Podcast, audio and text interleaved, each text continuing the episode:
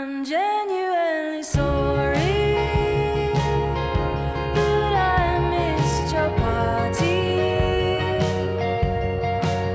should try holding all the guilt I still carry. Good morning and welcome to episode 554 of Effectively Wild, the daily podcast from Baseball Prospectus, presented by the Play Index at baseballreference.com. I'm Sam Miller with Ben Lindbergh of Grantland, and I am simultaneously doing a thing for this show while reading or reciting, I guess, that intro. So Uh-huh. forgive me for a couple of odd pauses. Ben, how are you? No one could have could have told. Uh, I am well, thank you.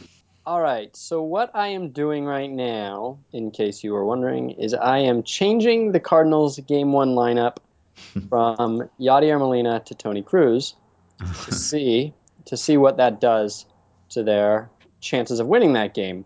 Uh huh. Um, and so let's see. As it was, St. Louis, San Francisco, game one, the Cardinals were 58% likely. Game game two. No, game one, game one. Oh, okay. Uh, and I'll, yeah, um, just because it's, I'm, I'm thinking about going forward. I'm thinking about okay.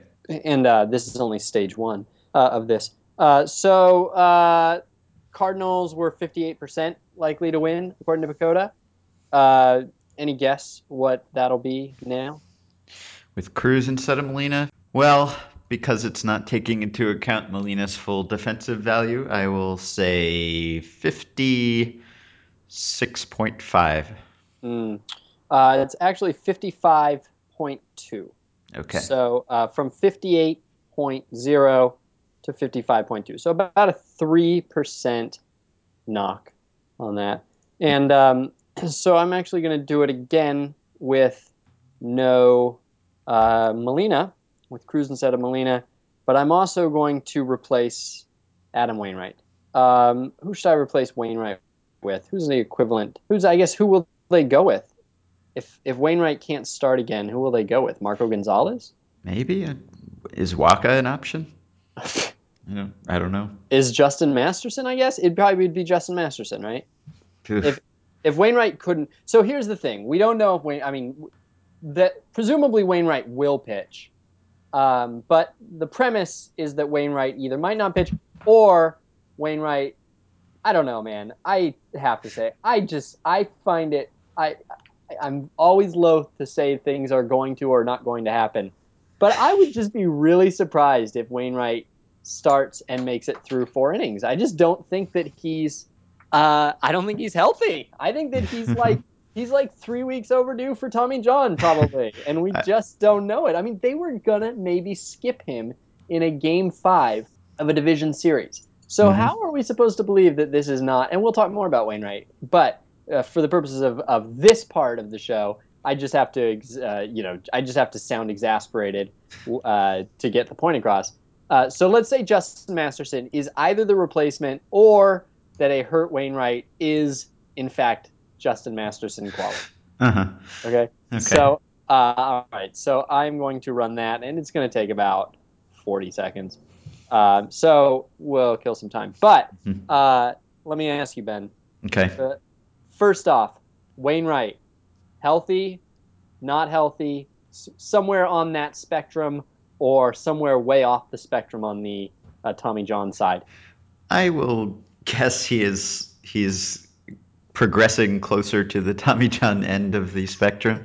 Um, I it's hard to tell just from looking at his stats exactly. I know you wrote something for the the Jabo broadcast about whether he- whether he's actually throwing a new pitch or whether his old pitch just looks like a new pitch because he's not throwing it as well or he's throwing it differently. He is throwing about as hard as he was before, but clearly there seems to be something going on, and the comments that he has made and Matheny has made have been contradictory or very confusing, misleading. One, one day there's there's nothing wrong with him, one day there's something wrong with him. It sounds very much like the sort of thing where they're just trying to get through the postseason somehow, and we will find out the full story or something approaching to the something approaching the full story either once the Cardinals are eliminated or or once they win it all. And and Jeff Zimmerman wrote something about how Wainwright is now approaching the point where most pitchers have their second Tommy John surgery. Like a, a certain number of innings usually elapses between yeah. number one and number two, and he has thrown a ton of innings over the last couple of years because he has thrown a lot in the regular season and because the Cardinals have been on these deep postseason runs and he's pitched a lot during those. So he's really racked up the innings hmm. and it seems like something is not right. Yeah, I uh, I wanted to talk a little bit about that Wainwright slider thing because mm-hmm. I, I found that whole thing to be very interesting and very mysterious and perhaps very significant. So uh, you s- sort of summarized it, but basically what happened is that um, according to Brooks Baseball, according to the, the pitch identification tags on Brooks Baseball, which are generated by Harry Pavlidis, um, who explained on this show once how he does it, uh, or part of how he does it. Um, it said that he had thrown 13 sliders in his division series start against the Dodgers. And all year, Wainwright had thrown, according to Brooks Baseball, 12 sliders combined. And in fact, if you go back to 2008, uh, he had thrown 12 sliders combined. Those are the only 12 he had ever thrown uh, that Pitch FX, that uh, Brooks Baseball had tagged as sliders. Um, and so then here comes 13 in a start. And that seems like either super interesting and weird or super uncredible and weird. And so um, I talked to Harry about it and I talked to Dan about it and I looked at it uh, to, to see if I could figure it out. And um, Harry, as Harry explained it, the pitches, uh, he is very, very hesitant to assign a new pitch to a pitcher, especially one like Wainwright, who's generally not, you know, tinkering a lot, and probably especially at a period like this, um, where it's, uh, you know, he's late in the season and all that. But Wainwright has thrown a slider in the past. Um, it's uh, he's said so, um, and Harry said that he he had heard or he had he was aware or he knew that Wainwright also had a slider somewhere in that arsenal of his, just that he didn't really throw it. And um, he said that it looked like a different pitch. It had looked like it had different depth. Um, and uh, he he went with slider. He he went with slider on those 13. That was his decision. Um, and uh, the slider, it uh, there was sort of a, a slightly different release point cluster a little lower than his cutter. Oh, by the way, I should point out that it, you would wonder, well, it, I mean, why is this hard to decide? The slider was the basically the exact velocity that his cutter usually is, and a mm-hmm. slider and a cutter are on the same spectrum. Um, and so if he's throwing a pitch that is like a cutter at the same velocity as a cutter, and you know that he throws a cutter, you would call it a cutter unless you had a very convincing reason not to. Um, and so the evidence that it was a, a different pitch was that um, well, the evidence that, that I came up with is A, uh, while it was the same velocity as his cutter usually is, he was also throwing his cutter harder than usual and throwing his curveball harder than usual.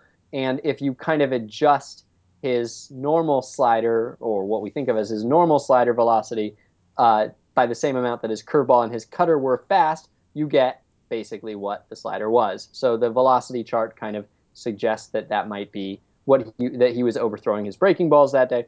Two is that it had different movement uh, than his cutter usually does. It was it had more drop. It had about like four inches more drop than his cutter does usually.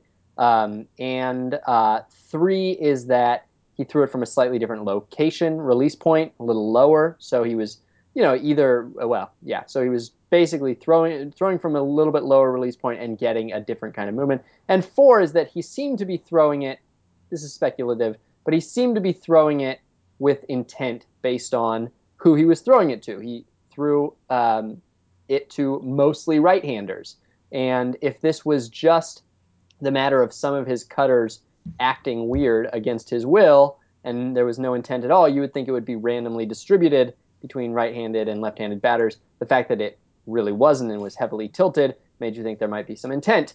And so I don't know whether it was a cutter or a slider. Um, he was clearly throwing a pitch that had slider action. And the question of intent seemed to me to be everything because if he's intending to throw a slider, it just means that he's kind of bringing this new weapon into the game. It's a pitch that we know that he's probably thrown it in bullpens and worked on it over the course of his career and probably slipped it into games from here and here and there and maybe he just had a feel for it and and that would just be like, oh, oh, interesting. He's got a new pitch that he's he's working out.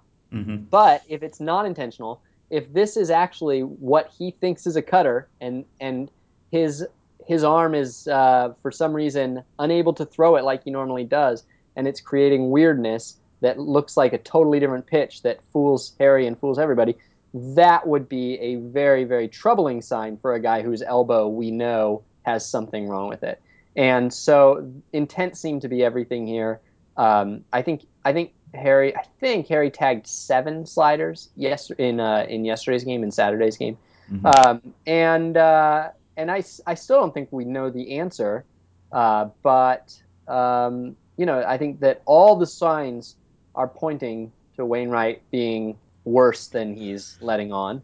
Um, and uh, just knowing that, I think that I would lean toward um, uh, bastard cutter that uh, that is a bad sign for Wainwright's elbow, a little bit more than I would lean to the idea that he's intentionally throwing it. Mm-hmm. So, what does PECOTA say about uh, diminished Masterson or diminished Wainwright or Masterson? Uh, fifty-one percent uh-huh. Uh, that's, of course, with home field advantage. Uh, home field would usually be like 53.5%, 54%. So they, they consider the Cardinals the worst team in that game, of course, without Wainwright and without um, uh, Molina and going up against Madison Bumgarner. That's to be expected. Now, let me ask you the third part of this uh, trifecta of a topic. Let's assume that Molina's not coming back. Mm-hmm and and as a subset of that assumption, let's let's acknowledge that PECOTA's projections for this game do not include Molina's pitch framing, which, as we saw tonight, I feel like in the ninth inning, yeah, could be significant. Although those pitches that Cruz was struggling with were, you know, often they were 100 miles an hour and missing badly. Mm-hmm. Uh, so you know the fact that he's stabbing at pitches that are coming 100 miles an hour nowhere near where they're supposed to be. Maybe everybody would do that, but mm-hmm. um, Molina is also a better blocker, which might have come into play. Not not in that one though. Uh, in the first one, in the first in the what in the first pitch that that Lynn threw after Molina left the game, the wild pitch.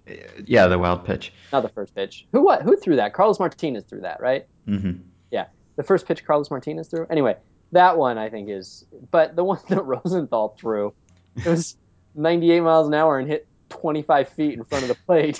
it yeah. Was, it was Jeff Sullivan's worst pitch of the week. It was ridiculous. Mm-hmm. Well, so, he yeah he stumbled or something. Yeah, he stumbled, and then he weirdly ran pat. What was that? Was the weirdest play? Why did he? why did he run past the plate? Attack. I don't know. It was like he was backing was up someone who wasn't there. Right. It was as though he's like, "Oh, I better go get that ball." like, like he was chasing it down. Yeah. Anyway, uh, but yes, better blocker, um, better pitch framer, and as you wrote 50 million words on in an article earlier this year, perhaps a better pitch caller, mm-hmm. staff uh, staff leader. So anyway, so uh, Molina's not coming back. Uh, let's assume uh, Wainwright's not Wainwright and might not pitch. Let's assume. And Michael Wacha, who's probably the second best pitcher on that staff in true talent level, is, you know, uh, lost in some ninth dimension with 2013 Shelby Miller. Yeah. uh, so you're basically taking a team that won 90 games. You're taking away their ace, who is a Cy Young caliber pitcher. You're taking away their number two starter, and you're taking away their their best player, or maybe their second best player, and an MVP, you know, a, a perennial MVP candidate.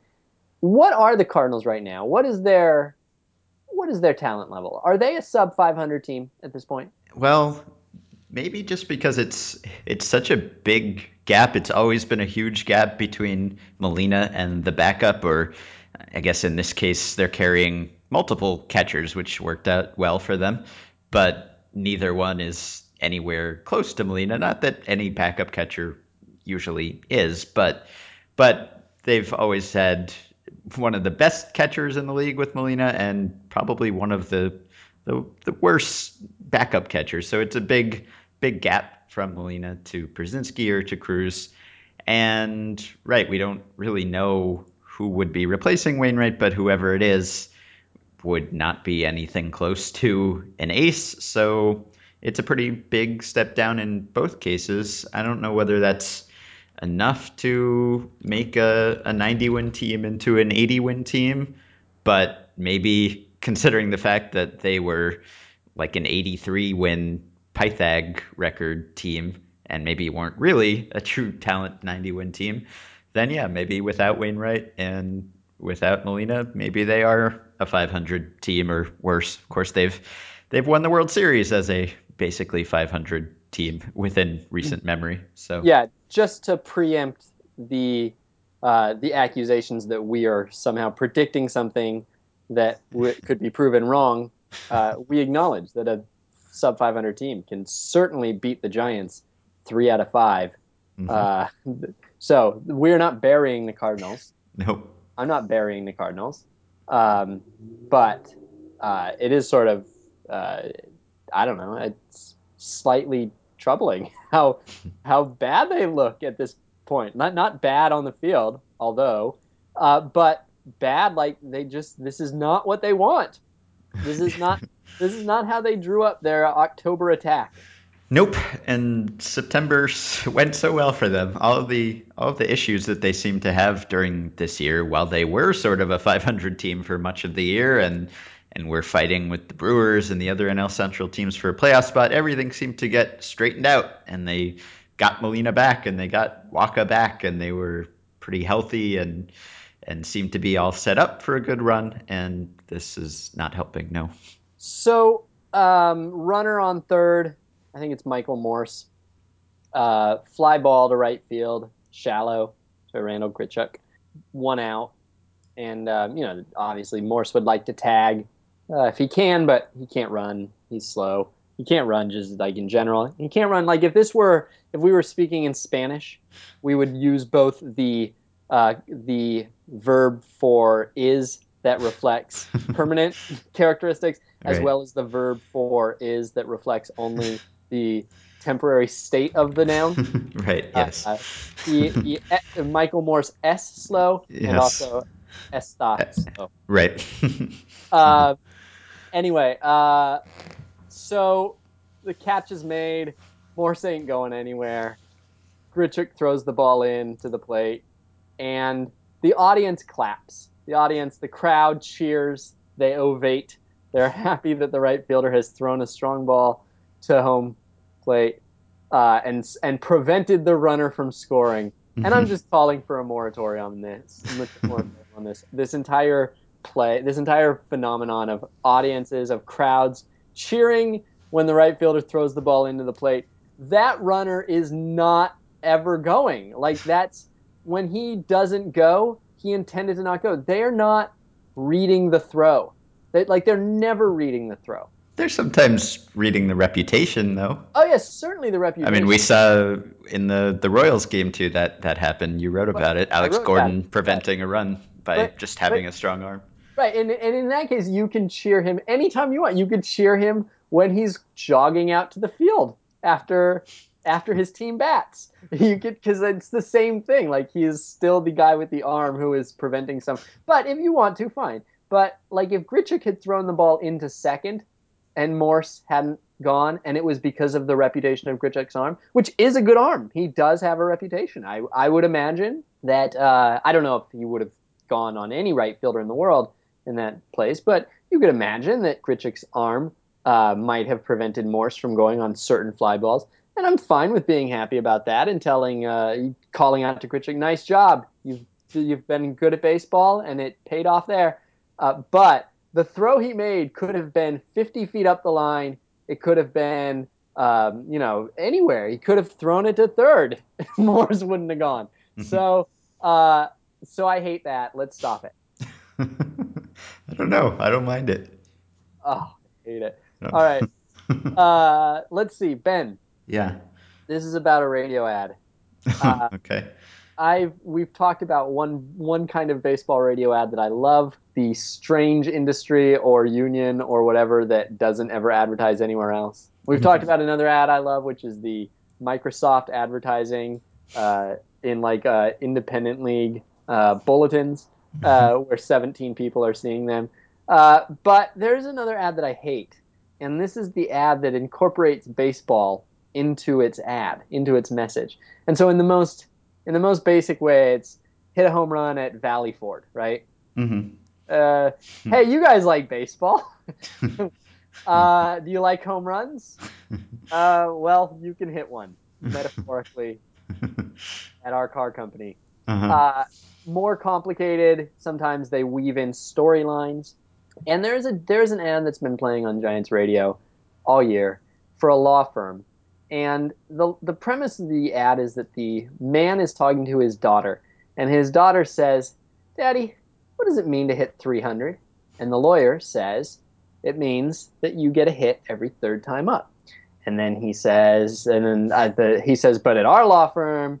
We win all the time. And and the daughter says something like, "They get paid for that, like idiots," it, which which is already a terrible. Like we like baseball players. Do not set yourself in opposition to baseball players. We, like the the product that you are supporting is a product of people hitting 300. So already you've you've lost me. But uh, the point is, you know, he says we get a hit every time. Uh, and uh, so this ad has killed me all year because, of course, hitting 300 doesn't mean you get a hit every third time up. right. You get a hit three times out of 10. Every third time up would be three times out of nine. And so I listen to this ad. I hear it constantly. I hate it constantly. It's a terrible ad. And I am told that very recently, this man, this lawyer, has come out with a second ad saying, yes, I got it. I understand that hitting 300 is not the same as one out of three times. Math is not my strong point. I got your emails. Like literally, he says, I got all your emails, or like you can stop emailing me or something. Uh, so this to me is the terrible baseball ad equivalent of getting Jose Altuve in the lineup on, on, on the last day of the season, uh, and I commend it. So if uh, maybe next year, uh, instead of a reliever league fantasy, a relievers only fantasy league, maybe we can put our collective power to cleaning up some of the baseball radio commercials. Yeah, sure. Good idea. All right. All right. Uh, fourth thing, I forgot to mention this when the Angels were playing, and it's no longer relevant. But uh, remember how we talked about how uh, the scout that found Mike Trout getting fired and Mhm. what that meant and whether that's fair. Uh, I should have mentioned that uh, they fired the guy who invented the rally monkey too in Oh, really? 2007. Yeah, in 2007 they did, and um, uh, that's uh, that after Mike Trout, that might be the second biggest thing Huh. that uh, What, did what was that person's position? uh, he was like a uh, program director, something like that. Huh. Um, Just like an in stadium entertainment ballpark stadium ops guy or Yeah. Huh. something something like that. So he uh, and then it got brought up again a few years later because he he was financially destitute. He got fired in 2007, couldn't find work, and so he sold his uh, World Series ring or was trying to sell his World Series ring uh, on some memorabilia site for twenty thousand dollars. Wow. I wonder, man, he must have done something really bad to get fired. Because if you're a if you're a stadium scoreboard person and you invent the rally monkey, that is that is the equivalent of finding Mike Trout, except that that there's not as much downside. Like once you do that, you have you have solidified your position. I would think. Right, like we talked about how the scout has filed literally tens of thousands of Right. scouting reports, so it's easy to find a pattern in, in his behavior, you know, pro or con, Uh, apart from just the one Mike Trout thing. But the stadium guy, he did he invents the rally monkey, and then he just keeps putting the rally monkey up. So what, Right. like, what do you do that changes your reputation from that point on? It's like, do the rally monkey today? Yes, I did. I don't know. not much to it. I guess you need right. to you need to top it every year. All right, last thing that I have to mention is you alluded to the Alex Gordon play. Mhm. Um, and so this was um, uh, base, uh, runners on first and second, tie game, seventh inning. base hit to left field. Nick Markakis does not score, does not even attempt to score as Alex Gordon charges the ball. And uh, it is my estimation that, that that is based entirely on both a combination of Alex Gordon's reputation, mostly his reputation, uh, and you know maybe how aggressively he was able to charge that ball. Um, and you know, I found a, an example of a, a, similar base hit going through the infield with a different left fielder, and basically it's like exactly the same. Markakis is basically at the same place when the ball gets past the infield. The outfielder's in basically the same place when the ball leaves the infield. It takes basically the same amount of time for the ball to get to the outfielder, about 3.75 seconds. And in the first one, Markakis scores without a throw, and in the second one, he doesn't even try it and uh, so Alex Gordon's arm reputation uh, saved the game, saved the tie. The run never did score, and of course the Royals would end up winning it in the ninth in their final at bat. And so I, you know, somewhat somewhat splashily tweeted something like how Alex Gordon saved the game without doing squat or something like that. And it occurred to me this morning when I woke up and StatCast StatCast had released, you know, a half dozen videos or whatever, a dozen videos with StatCast, uh, StatCasting uh, mm-hmm. superimposed on those videos. It just reminded me how this is the last year that we get to do this. Next year, we just can't like it, like it'll be so different. We won't be able to just say, well, Mar- Markakis is basically at the same place when the ball leaves the infield, and the outfielder is basically in the same place. It will all be exact. We will all look crazy.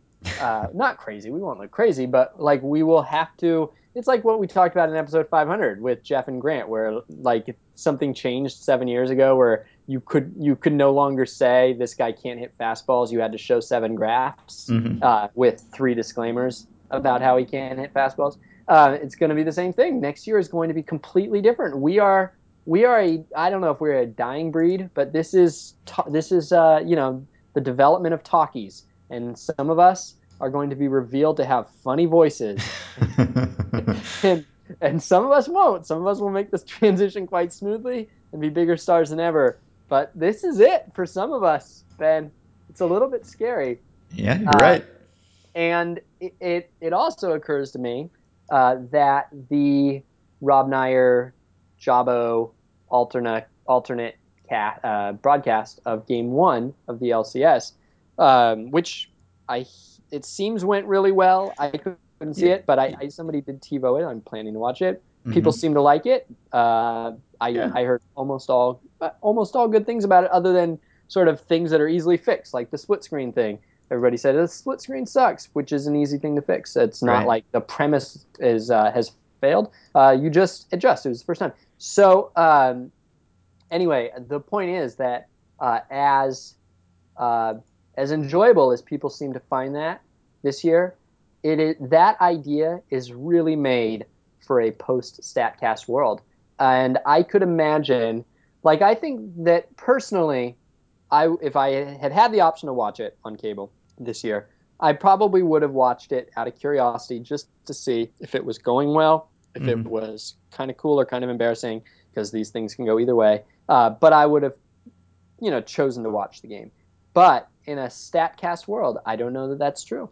Hmm. You'd be less likely to watch it, even if there were. I'd be no. I'd be more likely. Be oh, okay, yeah, right. In a Statcast world, I I would feel like the value added becomes mammoth.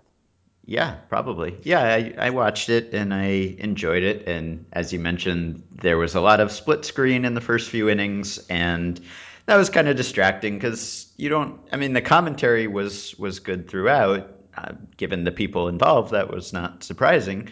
But it it's surprising how how hard it is to follow a game or to really be into it from pitch to pitch when you've got the game on part of the screen, like a third of the screen, and you're not hearing the sounds from the ballpark, and no one's really narrating the action. It's kind of hard to to pay attention. So that was a problem for the first few innings when it was almost all split screen and they were kind of laying the groundwork, I guess, for later in the broadcast by introducing all of these concepts and kind of trying to find ways to shoehorn them into the game. But it, it ended up being, you know, talking about the nature of defensive stats for a while instead of really talking about the game itself and and working the game into the discussion. So that changed after a few innings. I don't know whether because they felt that they had gotten the introductory stuff in there or because they were responding to the Twitter feedback or what, but later in the game it was really good. It was less split screen, less just watching people sit in suits and talk and more the game on the screen and those people focusing on pitch to pitch and at bat to at bat. And at that point, it was, I think, really good and pretty much exactly what people had hoped it would be. But you're right. I think it will be a lot different.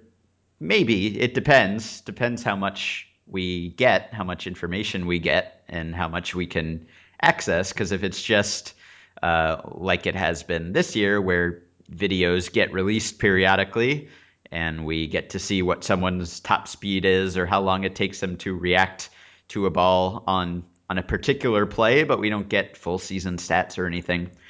I don't think that would really change anything unless there were videos like that of every single play where you could just calculate the stuff yourself. But yes, if that stuff is released in some sort of database format or or it's collected by MLB Advanced Media and put online somehow, then yes, then we will have to start citing numbers whenever we say anything, which is uh, is more work maybe, but also a good thing. All right. Well, I'm uh, glad you got to talk a little bit. yeah, thanks. It's fun. All right. Um, and uh, do you think? I mean, at what point do we have to start talking about this as the best postseason we have seen? Has it gotten to that point already? like in our lifetimes. Oh my Has... gosh, people people hate this postseason, Ben. What? People are complaining on my timeline. People hate it. Who hates it? That's crazy. Um, you don't actually have to name names, but okay, yeah. But but uh, I, mostly I've seen excite excitement. Yeah, it's. I mean, it. it okay, yeah, it is. I'll. Uh, you already wrote about it, and mm-hmm. uh, so you can give away whatever you have on the topic. But I might still write about it. Yeah, I mean, it's I I wrote about the percentage of games that had gone to extra innings and that had been decided by one run or had been decided late, and that's the sort of thing where as soon as you point it out, usually it will it will stop because I pointed it out because it was so unusual, and usually the unusual thing doesn't continue to happen, but it has even even more so maybe since then. We've gotten one run games and extra inning games and upsets and the team that wasn't favored to win going into the series winning and and winning in the way that the Royals win, which is exciting. And so it's been fun. I don't know if I recall having had this much fun through this point in a postseason. Uh, I completely agree. It's every game has been ridiculous, and um, what? Well, yeah. Good point. yeah. Um, okay. All right. So we're finished please send us some emails at podcast at baseballprospectus.com. We will try to get to them at some point this week in between playoff action. And please support our sponsor, the Play Index, at baseballreference.com by going to that website and subscribing to the Play Index using the coupon code BP to get the discounted price of $30 on a one year subscription. And we will be back tomorrow.